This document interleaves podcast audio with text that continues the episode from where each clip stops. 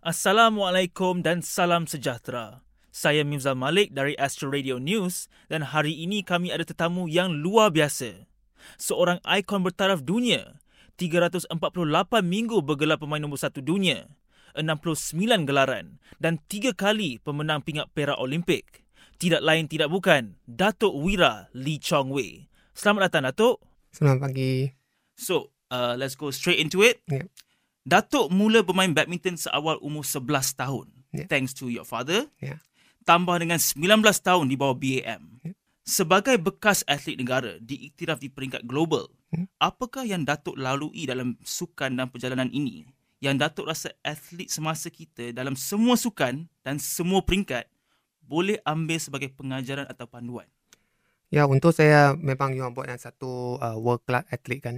Is more important satu itu disiplin lah orang cakap. Disiplin. Ah. Is you is uh, you ada good talented, you tak ada uh, good discipline, hmm, tak boleh juga. And you must sampai uh, tahap untuk world top 10 atau world level itu, you kita boleh nampak sekarang uh, macam kita tengok itu bukan sport yang badminton. Kita boleh tengok Cristiano Ronaldo kan itu top level itu, uh, Nadal, Federer kan. Hmm. Kita boleh tengok dia punya disiplin orang cakap luar biasa. Kan? Kita kena dapat orang pergi belajar dan top-top level itu bukan yang badminton saja. Kita boleh tengok itu uh, soccer, Ah, tenis, semua golfer. sukan lah. Semua sukan. Itu semua sukan itu terjadi and uh, top class itu atlet itu memang you tengok itu disiplin itu luar biasa. Ya. Itu disiplin itu yang orang cakap masa kat sport itu first lah priority untuk untuk saya saya tengok and this is a more important message for the youngster ada uh, akan datang mungkin atlet-atlet lain bukan yang badminton saja and uh, Hmm. uh, young generation mau come out untuk wakil uh, state either sekolah itu and either uh, national sekarang kan and this is a satu uh, message is very important for the kita punya kids and satu last itu memang jangan putus asa lah orang cakap never give up this is a more important No for the, matter what. no matter what uh, kita sportsman bukan yang semua and boleh successful Betul? and betul. is you pergi tournament ada menang ada kalah Yes. is masa you kalah dan masa how you go to recover and come back to stronger Ah. This is the satu yang paling uh, important. Ada orang cakap, oh saya kalah aja, oh saya down, saya tak bermain sudah, saya berhenti. Ada juga, tapi Hmm. untuk tahap saya, ada juga masa saya kalah itu, saya mau berhenti juga. Tapi how you go to come out the stronger, encouragement, orang uh, bantu sama you, and uh, coaches, and you may team, either you may team kasih satu encourage, kasih you, itu this is a satu motivation. It's very important for the uh, athlete untuk kita lah. Interesting, interesting. Ya. So Datuk, Hmm. hari ni, Hmm. sekarang ni, kita ada a few atlet badminton negara. Yep. Just to mention a few. Yep. Uh, Aaron Shah, So Hmm. Yik, Hmm. Perlitan M. Tina, Eng Zeyong, and of course, Hmm. we have Lee Zijia. Yeah. So, semua perjalanan mereka lain, Hmm.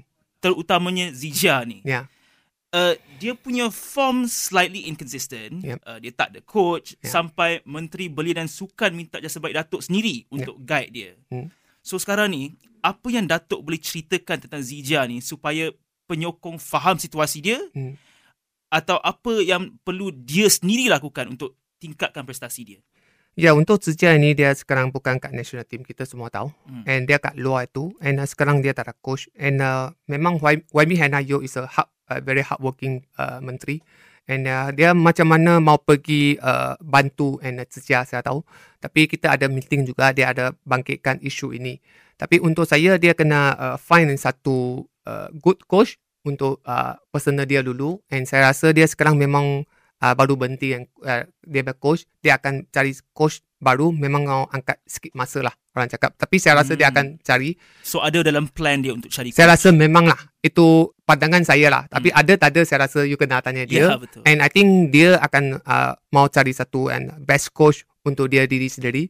And kita boleh kongsikan and uh, top level athlete itu bukan yang badminton. Kita boleh tengok Tiger Wood kita Hmm. boleh tengok Cristiano Ronaldo. Kita boleh tengok Nadal Federer kan semua top level semua ada coach Betul. tak, tak ada satu tak ada Ah. coach kan and uh, itu saya kongsikan saya rasa dia akan cari tapi sementara ini uh, short term mungkin still and continue and a lot the tournament in Europe dia akan balik mungkin uh, sikit masa lah is you mau cari satu sesuai punya coach bukan senang Oh, Ada Ah, masa. ah. Ya, bukan senang because uh, mau uh, orang cakap mau ngam itu key lah. Itu uh, boleh bincang and semua uh, dia punya permainan, ada preparation akan datang punya competition. I think this is a might take time, bukan yang senang.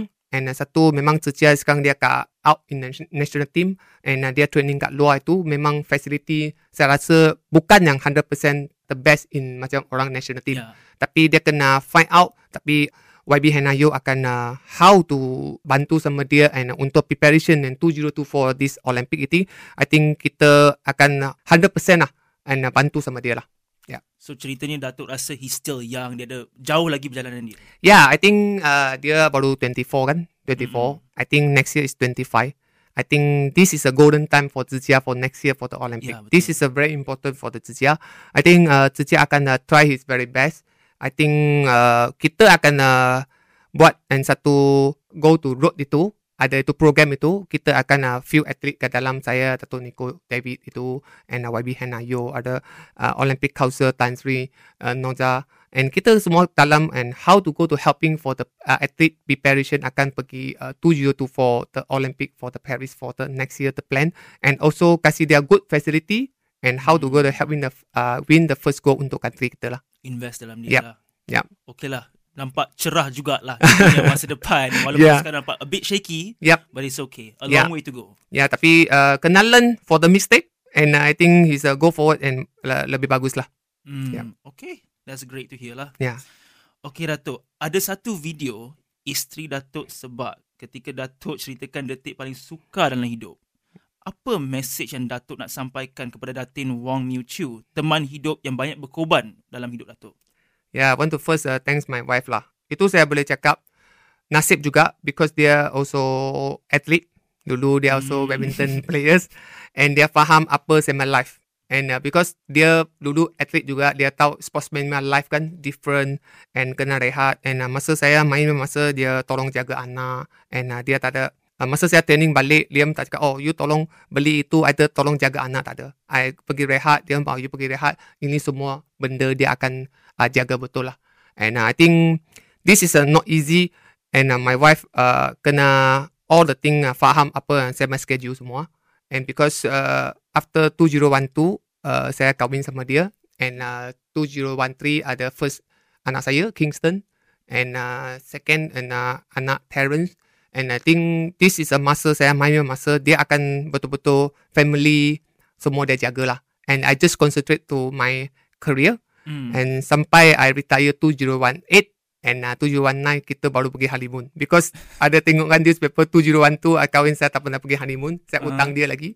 I think dia boleh still and sabar itu tunggu tunggu 7 tahun after saya baru bawa dia pergi uh, honeymoon itu bukan senang lah. Satu untuk uh, perempuan itu. And memang dia faham untuk career saya. I think not easy. It all my losing and rasa saya ada benang, ada orang macam kutuk saya. Biasalah masa Ya. atlet itu. Walaupun itu, menang pun kutuk ah. Biasa. Tapi untuk saya, uh, dia boleh accept. And dia akan uh, masa saya down masa how we go to encourage saya. And uh, saya very uh, thankful lah. And uh, thank you dia. And uh, selalu apa yang saya down masa dia kasih saya up lagi. Encourage saya. And tak kisah orang cakap apa-apa. I still protect saya lah. That's very good. Walaupun ada ups and downs, Yes. especially as a national athlete lagi, Yes, yes. dia masih boleh faham and Yeah. pengorbanan dua-dua belah tu ada. Itu Yeah. yang penting. Betul. itu yang penting itu orang cakap. Uh, selalu orang cakap is the the man successful belakang ada satu perempuan kan. Uh. Betul. betul. Alright Datuk. Uh, for the main questions, Yep. kita ada satu yang last je. Yep. A very light question for you. Yeah, sure, sure, sure. Don't worry. Apa yang Datuk suka buat masa free time sekarang luar daripada badminton? Uh, untuk saya cycling ah. Oh, Datuk minat cycling eh? Yeah, sekarang saya suka cycling and uh, different different sport and uh, normally and uh, one week I cycling two two times lah, one or two. Still time. active. Yeah, still active. Masih. Yeah, and uh, because in uh, badminton career 25 years, I think now is uh, different sport lah. Saya pergi main. I try to play for different sport macam uh, sekarang mau start main golf. Hmm. And, uh, Sekarang ada cycling. I think I want to change for different different sport and try lah. Dulu tak ada tak ada peluang mau Hmm. tukar and different sport because kita takut kita punya apa? Kita punya feeling lari kan. ya. Ah, macam kita badminton guna feeling juga and uh, takut uh, orang cakap asal you tak mau main golf, asal tak mau main tennis. Kita takut first kita takut injured, because different sport kita guna different masa Yeah. kan. And uh, masa itu memang kita tak berani lah. Sekarang so after retire, bila I want to try a different sport apa yang susah uh, different sport itu. Memang memang kita tengok selalu orang tengok, eh cuba you main badminton senang lah jatuh boleh naik atas lagi kan. Macam orang cakap senang. Orang Tapi cakap kita senang. tengok Nada main macam itu backhand satu tangan senang aja. Tapi kita main tak boleh. Itulah kita saya mau kena cubalah cuba itu sport lain. Uh, apa yang orang cakap oh senang tengok senang tapi memang not easy be the be the sportsman lah. Ya, tapi at least now you ada masa untuk Yeah. menceburi bidang lain Yeah. without any pressure. Ya, Itu yang penting. sure. betul betul. Enjoy enjoy different Ah. uh. kawan semua. Okay, sekarang kita nak masuk quick fire questions. Saya tanya, Datuk kena jawab cepat. Can proceed lah. Ah, proceed Okay, we're gonna go very quick. ah, No, no. Datuk. Hmm. Pemain Manchester United paling diminati, Datuk. Cristiano Ronaldo Perasaan Datuk bila Liverpool belasah United 7-0. tutup TV. Sama. Okay. Peter Gade, Lindan, Taufik Hidayat. Siapa paling susah dikenal? Lindan. Lindan, kenapa? Uh, permainan dia ada lebih keras and uh, lebih laju. I think uh, Taufik and uh, Peter Gate itu macam biasa lah. And uh, is uh, Lindan itu memang lebih strong and lebih cepat le- lebih saya lah. Saya kena control uh, dia main bola itu bukan senang. Last, Datuk sanggup tak tukar Hmm. semua kejayaan yang Datuk ada untuk dapat emas Olympic and World Championship? Saya rasa ini benda tak boleh tukar. You kena try your best and get back. Terima tapi takdir lah. tapi untuk saya memang sudah tak ada can lah. Uh, sudah retire tapi untuk uh, is you panggil saya tukar, I think this is a, not it uh, boleh tukar punya barang lah. Datuk kekal dengan takdir lah. Yep. Baik. Baik, thank you Datuk for your time. Sekian sahaja Ya. yeah. saya dengan Datuk Wira Lee Chong Wei. Thank you sebab mendengar. Thank you.